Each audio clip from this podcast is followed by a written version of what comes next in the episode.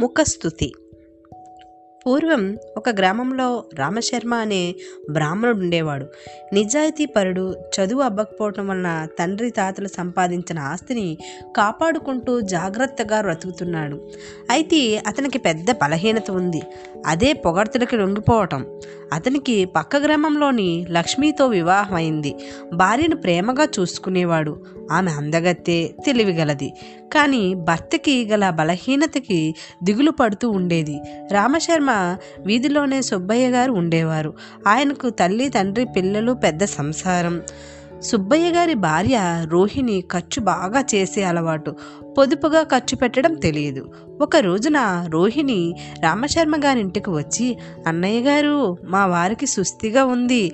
కొంత పైకం సర్దండి. మీకు త్వరగా ఇచ్చేస్తాను. మీరే మాకు ఆపద్బాంధవులు మీ మేలు మర్చిపోను అని బాగా పొగిడింది. పర్వాలేదమ్మా పైకం పట్టుకు వెళ్ళు ఇంకా కావలసినారా అమ్మా అని రామశర్మ ఆవిడకు సాగన సాగనంపాడు. అప్పు చేయటమే గాని తీర్చే గుణం లేని రోహిణి రావటం రామశర్మని ఏదో సాకులు చెప్పి పొగిడి పైకం తీసుకువెళ్ళటం లక్ష్మి గమనించింది. ఏం చేయాలో తోచలేదు. కొంతకాలానికి లక్ష్మి మేనమామ వచ్చాడు. విషయం వివరించింది. సరే చూసుకుంటా కదా అన్నాడు. రామశర్మ రాగానే కబుర్లు చెప్పుకుంటూ అతని భార్యని లక్ష్మిని కూర్చోపెట్టుకుని లక్ష్మి మేనమామ రామశర్మను చూస్తే నాకెంతో ఆనందంగా ఉంది. తండ్రి తాత తాతల ఆస్తి పాడు చేయకుండా పొదుపుగా సంసారం నెట్టుకొస్తున్నాడు. మా పెద్దనాన్నగారి అబ్బాయిది బోలెడు ఆస్తి అంతా పాడు చేసి అవస్థలు పడుతున్నాడు అని రామశర్మని పొగడ్తలతో ముంచెత్తేశాడు.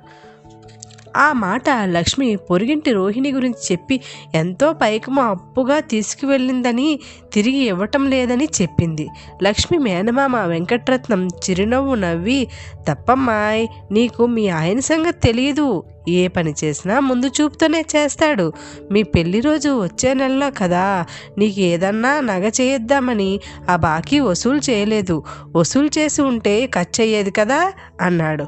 అవును బాబాయ్ గారు లక్ష్మికి గాజులు చేయిద్దామని అన్నాడు రామశర్మ. వాళ్ళు బాకీ తీర్చాలి కదా అంది లక్ష్మి విచారంగా. తప్పు తప్పు. వడ్డీతో సహా వసూలు చేస్తాడు. అబ్బాయి మాట అంటే మాటే తిరుగుండదు. రేపు ఈ పాటికి వసూలు చేస్తాడు అన్నాడు వెంకట్రత్నం.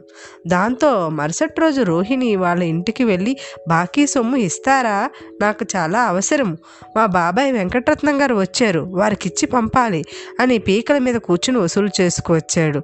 లక్ష్మి వెంకట్రత్నం మావయ్యకి కృతజ్ఞ కృతజ్ఞతలు చెప్పి బట్టలు పెట్టి పంపుతూ భర్తను పొగడ్తలతో మంచి బంగారపు గాజులు చేయించుకుంది.